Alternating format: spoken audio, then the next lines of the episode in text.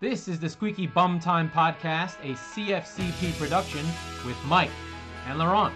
Oh my God. The show must go on. Mike isn't here again. He's still traveling for Thanksgiving, and we miss him dearly. I'm having a hard time getting the show going. But on today's show, we're going to do our late review of week 10 of the Premier League. I just want to double check that I have the right week. That was the week that was was week match week 10. So we're going to be 10 rounds through the league and uh nothing and uh and cover that stuff off and really just touch on the big points again. Um you know how I feel about VAR. It reared its ugly head in several results. Brighton Liverpool essentially decided by VAR. West Ham Aston Villa essentially decided by VAR. And Fulham Leicester City also decided by VAR. We now have on a weekly basis several, sometimes more than one incident per game that is a VAR related goal. Either it's a celebration that is stopped or something that seemed innocuous becomes an event. Uh, and it just continues on and on and on. And the reign of terror does not stop, it continues.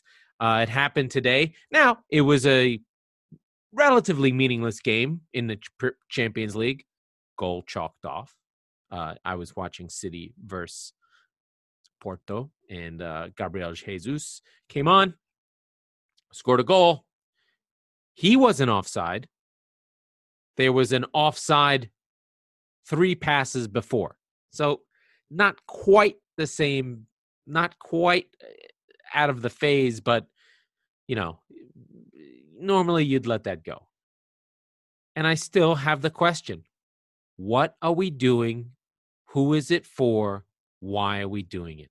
What is its purpose? Who is it helping?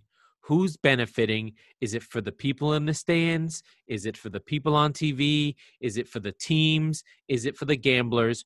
What is its purpose? Why are we doing this? It's fucking sports. Who the fuck cares? Make it the best entertainment possible.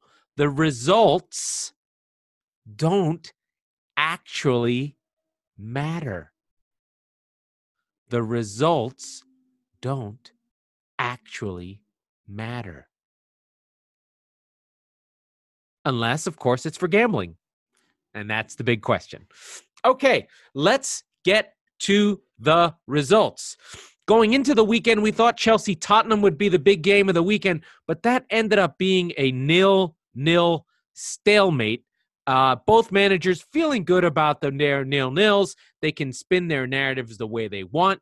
Mourinho got to do what he wanted to do, which was nullify Chelsea, uh, uh, get a point away from home, which was good. The stats say that it was uh, a better result for for Chelsea. They get to you know, but ultimately, it's Chelsea who spent a hundred million dollars on their team and at home got a nil-nil draw.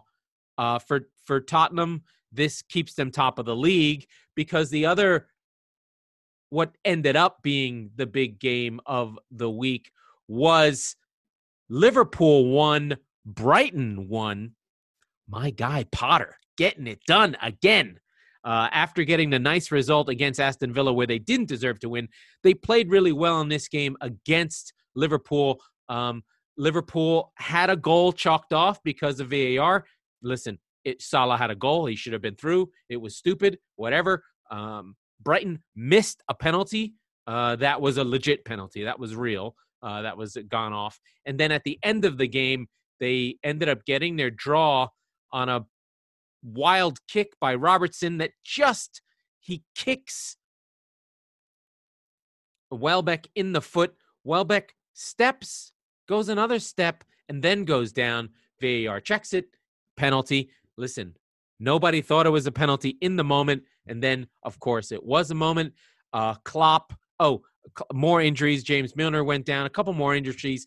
The the story out of this game was the VAR, and then Klopp's interview with uh, BT Sport, where he just goes nuts a little bit and sort of, you know, complains about having to play Wednesday and then at noon, complains about TV and says, "Oh, this is what you want." It's a little bit whingy. It's a little bit, you know, I get it though. He's emotional after the game. It's part of his charm. Uh, my guy Stephen McInerney was a little bit miffed that he was acting like a baby.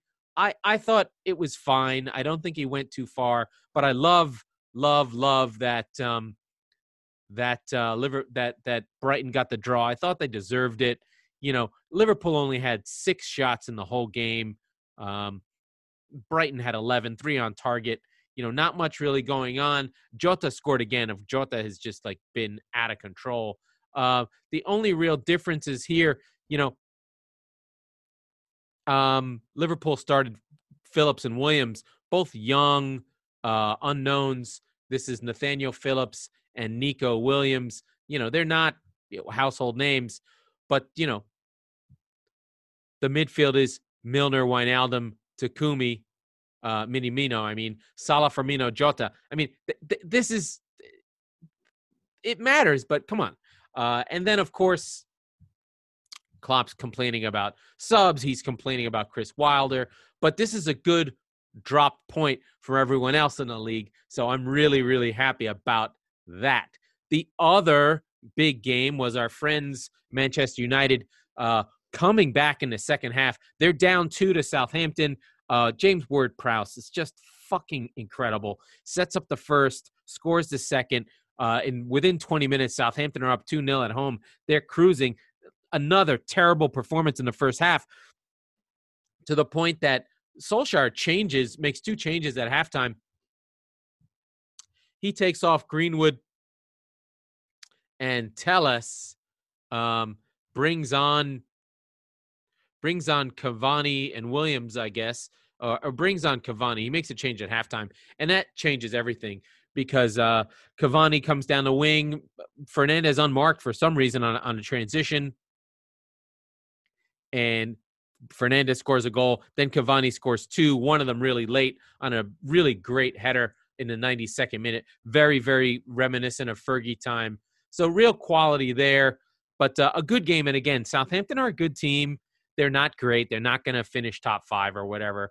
But you know, a really good performance. Walker Peters again was a little bit weak in a couple of those goals, not picking people up.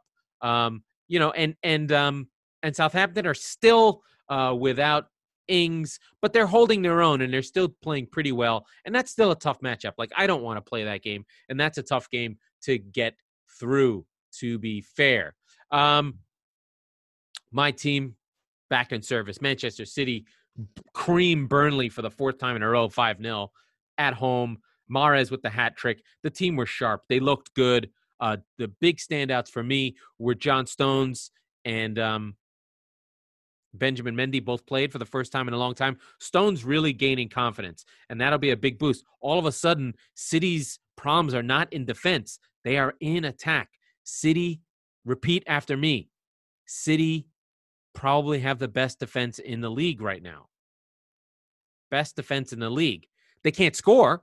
They're playing a double pivot, so they're protecting that back four because of uh, because of how they've been exposed uh, when they only had the one behind because they don't have one player who can do what Fernandinho used to do. They used to play 4 1 4 1, but now they play a more of a 4 3 3, but it's really a 4 2 3 1.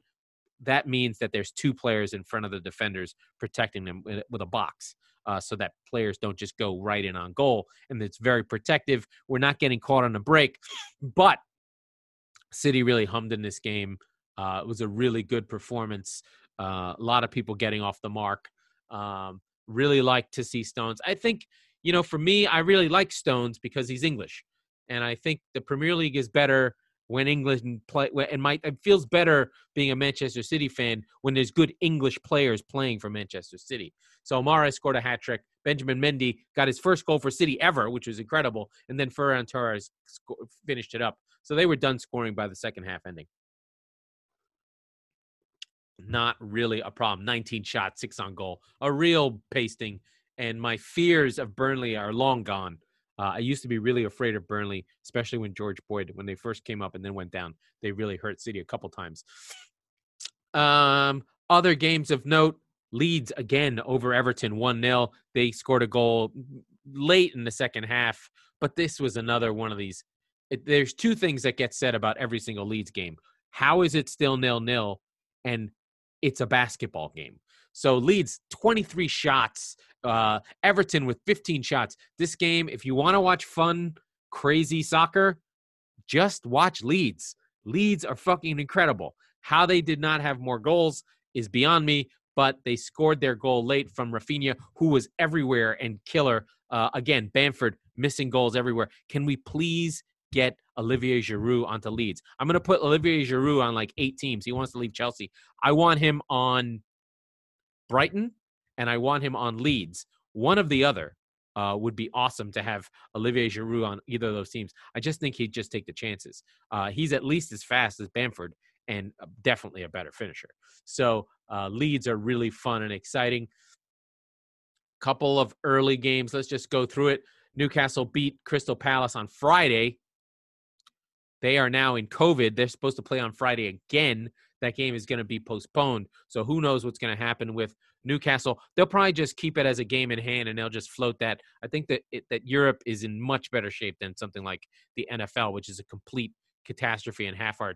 We have teams that are just floating because uh, the U.S. is completely falling apart with COVID, and we don't care. It's fine. We don't care uh, because you know we're American. Why the fuck should we give a shit about anything? Uh, secretly, a good game. West Brom versus Sheffield. This is a bottom feeder game. A really good game, worth watching. Uh, lots of shots, lots of chances. Sheffield had 21 shots, uh, and West Brom had 17. 11 shots on target between them. Dude, I, I don't know what to do about Sheffield. I really love them. I really love Chris Wilder. Uh, there was a really great video about what's happening. It's really just one link in their in their team is missing, and the whole thing's broken. They don't have O'Connell uh, in their backline, who was the sort of creator for them uh, with Basham, and now that only Basham on their on, as their left center back, you can key on that player, and now their whole buildup loses its um, its fluidity and the whole thing is broken. They just can't score goals. I think they hit the post four times. And uh, you know, fun game, up and down. These teams will be fighting uh, for uh, against relegation. Gallagher scored a goal, sort of a, a, a young uh, Chelsea loanee. There's like 40 billion Chelsea loanees. They're everywhere. Uh, and then we have to talk about Wolves Arsenal. First things first, there was a major clash of heads. Um, Jimenez and David Luiz clashed heads. Jimenez cracked his fucking skull open really bad. We really hope he's okay. Raul Jimenez, a linchpin of the Mexican Soccer Federation and a linchpin of Wolves. They really need him. But, it, you know, between Podence and Neto, two little fast players who replaced Jota between the two of them, they did really, really well. And, you know, Wolves just play well, and Arsenal are just terrible. They're really shit right now. They can't seem to create anything. The body language doctor did not like what he saw from Aubameyang. Really, he's at 70%, 80%. He seemed disengaged. I don't know what's happening with Arteta. He's he's he's he's Paella Poulos. Arsenal are in real trouble. They're st- it's starting to spiral again, and you know they're in. I will go through the standings in a minute. It's really really poor, and I'm worried for Arsenal. Honestly, the league is better when the big teams are good, and having Arsenal be bad is bad. And we don't even have the fun of like Wenger out or anything. I think it's it's verging on pathetic. Like this is worse than Emery for sure. Um, Arteta has a plan. He simply doesn't have the players to execute it, and he doesn't seem to have a way to get out of his own way. Um, it's weird. I don't like what I see there. It's starting he's starting to lose the team, I think. They really need another. They really need a win badly and soon. Um, and then yesterday we had two games. Fulham 2, Leicester 1. Leicester, after being beat by Liverpool, they thought they'd had a gimme, a layup at home against Fulham, who are awful, uh, can't can't get out of their own way. and they just you know drop the ball. Like they can't get anything going. Vardy has a couple flicks on target. Uh, Barnes gets them back in it with about in the 86th minute, but they can't break. Um, they cannot break Fulham down, which is saying something because Fulham are bad defensively, but they've been better lately since my boy, former City player Adarabioyo, is in the back. And They got rid of Tim Ream, thank God. Uh, they've been playing better. They've had some bad results. They've had things go against them. You know, you had the Lookman miss uh, a few weeks back, and they couldn't cover any penalties. But in this game, they got a VAR assisted penalty. You know, where's the guy going? Why'd you push him over? And uh, Cavaleiro put it away. That's one of their first penalties. So, uh, and and it was good to see Scott Parker. He was pumped. You know, we we we we just want stories. We just want interesting things to happen in football. And you know, having Fulham get a win, having the drama happen. They were really good in the second half. They've been they've been better lately. They haven't been getting killed. Uh, I think after the transfer window closed and they shored up their defense, I think they've been a little bit better. Uh, I mean, I expect them to get relegated, but we'll see what happens. Uh, obviously, if they get close to relegation, Parker will probably be fired. Uh, but right now, they're out of the relegation zone, and we'll go through the standings in a minute after I cover off the last fucking VAR abomination West Ham versus Aston Villa. So, Villa, two weeks in a row, outplay their opponent and lose. So, last week we talked about Brighton getting a win where they didn't play well when normally they do. And now this time, Villa, again, they just didn't take their chances. And West Ham were really poor in the first half, like really bad, and really should have been long gone you know, the shots tell the story here. Villa with 16 shots, six on target, um, and West Ham with only six, two on target, but the two were scores. So in the first minutes of the first half, corner kick, unmarked, Ogbonna, boom, West Ham up 1 0. Then um, Jack Grealish gets gets uh, gets Aston Villa back in the game midway through the first half. Then in all the second half is just then the second half starts and boom, Jarrod uh, uh, Berahino comes on because West Ham are getting killed, and so Moyes changes it up, takes off Masuaku, brings on Benrahma, a cross, early cross, really good work there onto Jarrod Bowen, my favorite player on West Ham, and boom, they get another goal. So a goal in the first two minutes of the first half, a goal early in the second half, and this is smash and grab. West Ham just sit tight, sit deep, soak up pressure. Uh, Ollie Watkins, the body language doctor did not like what he see there. He just had a few chances that he really should have put away. Also, Trezeguet, also a bad finisher. So they had their chances, Aston Villa. Grealish was fucking incredible as usual. But um and then in extra time, the VAR death march of terror comes in. Ollie Watkins getting mauled inside the box, scores in the 92nd minute. VAR comes in after a five minute check. They call the goal back. I mean, it's just what the fuck are we doing? His arm sticking out, it's by a sleeve. But even in the photos of the VAR drawings, Ogbonna has his arm around Watkins' neck. What the fuck are we doing? What the fuck are we doing? VAR blows it again. Yes, he was offside. I get it. But he should have called a foul. It was a penalty. Uh, again, we want players to stay up. We don't want them to dive. But when you don't call penalties, if a guy doesn't dive, they're going to dive. So that's just where we are. I mean, a penalty is a goal 70% of the time, and a shot is only a goal 20% of the time. You do the fucking math. Dive. If a guy puts his arm around you, throw yourself to the ground. Practice it. It's worth it. Hey, I didn't make the rules of soccer, but you should dive.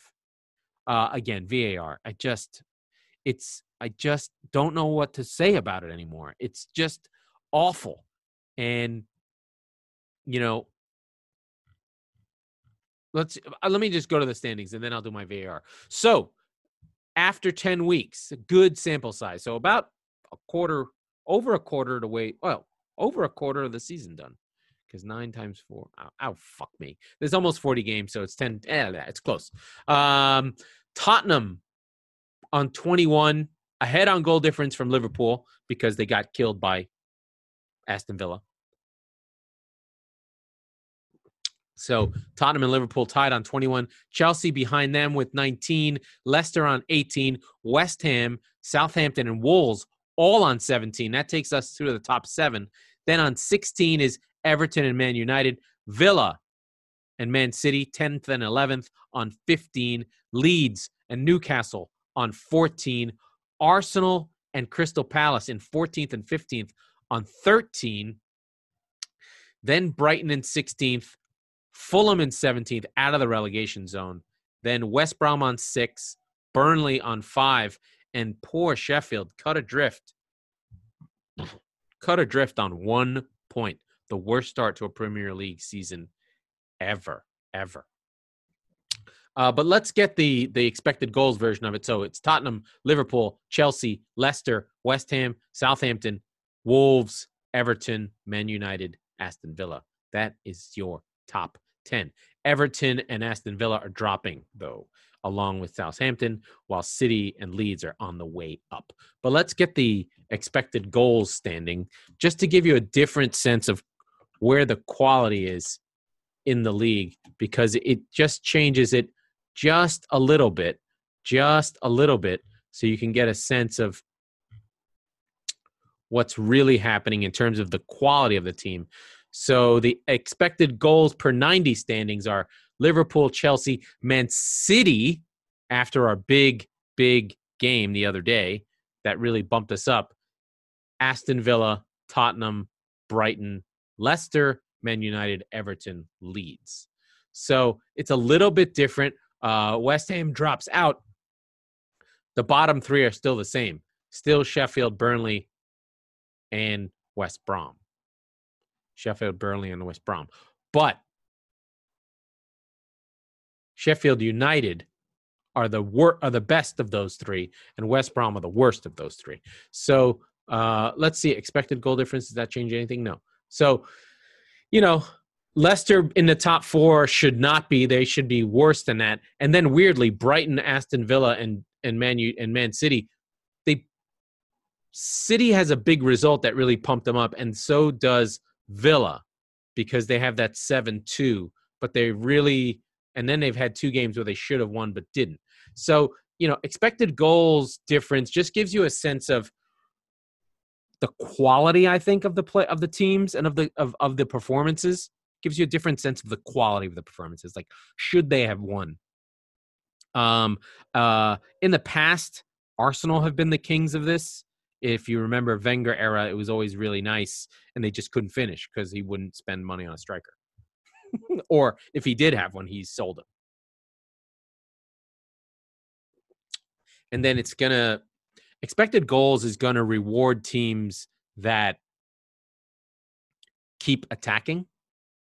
So if you run up scores like City do, uh, then you're gonna have a good expected goals because attack gives you, you know, if you play to the minutes. But if you hold a two goal lead and then you try and see it out, your expected goals is not going to be as good. So uh, uh it's going to depend on the management and how the team plays, right? Because it doesn't account for what the score is. It just sort of says, could you have scored a goal, right? Uh, if you're okay defending one goal leads or two goal leads, expected goals is not going to favor you while you know Liverpool's had some big games or you're attacking a lot, you're creating chances. City have been the kings of this, even though defensively they've been weak. Okay.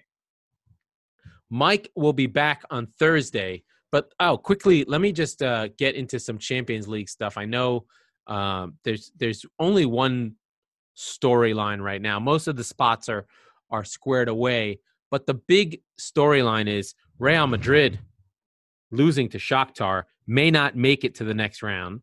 Uh, Inter is also saved their ass today.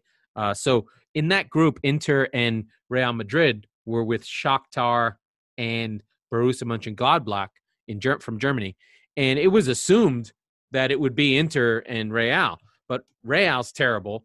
Inter can't win anything, and so uh, group Uh, Group B has Borussia Mönchengladbach on top with Shakhtar in second, Real and Inter holding up the rear. So there's one more game in the group, and somebody big is going home. Uh, so that's an interesting group. Um, um, Atletico drew with Bayern, and that was a sad performance because they because Bayern didn't play anyone good. City drew, but they won their group already. Liverpool had a good performance against Ajax and got themselves through. They should be good, and they played the kids, so that was good for them. A lot of games are being played tomorrow. The big game being uh, United versus who's United playing? Oh, PSG. United versus PSG. That's a big game. Uh, and that could end up with that group being all square with three teams on nine points. So there's still a lot to play for. This is the group stage. You know, there's a lot of flawed teams this year. I wouldn't say there's a dominant team aside from Bayern. Uh, but one of the things that happens to Bayern is that because their league is so easy, their seasons are completely based on what happens in the late rounds of the Champions League. And if they don't win, then it's a failure. So that happens to PSG too. And I don't think PSG are very good. So uh, we'll see what happens. City are through. All the big teams are through, except for this big, big issue for Real Madrid and Inter Milan. So that'll be what comes up next week. Inter won 3 2, but they still were shaky, and Real Madrid just completely collapsing. Uh, Zinedine Zidane could get fired by the soon if he wants to. You know, Real Madrid are a very different club. They're owned by the shareholders. It's a public it's like a YMCA team that's owned by 50 million people.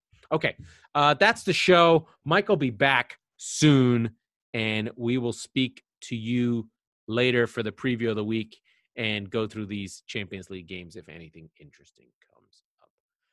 Bye. That was the Squeaky Bum Time podcast with Mike Salerno and Laurent Cortines. This was a crap football, crap pundit production. We will return on Mondays and Thursdays for the Premier League season. We will talk about soccer and other things that interest us. Mike is crazy, Laurent is insane. That's why it works.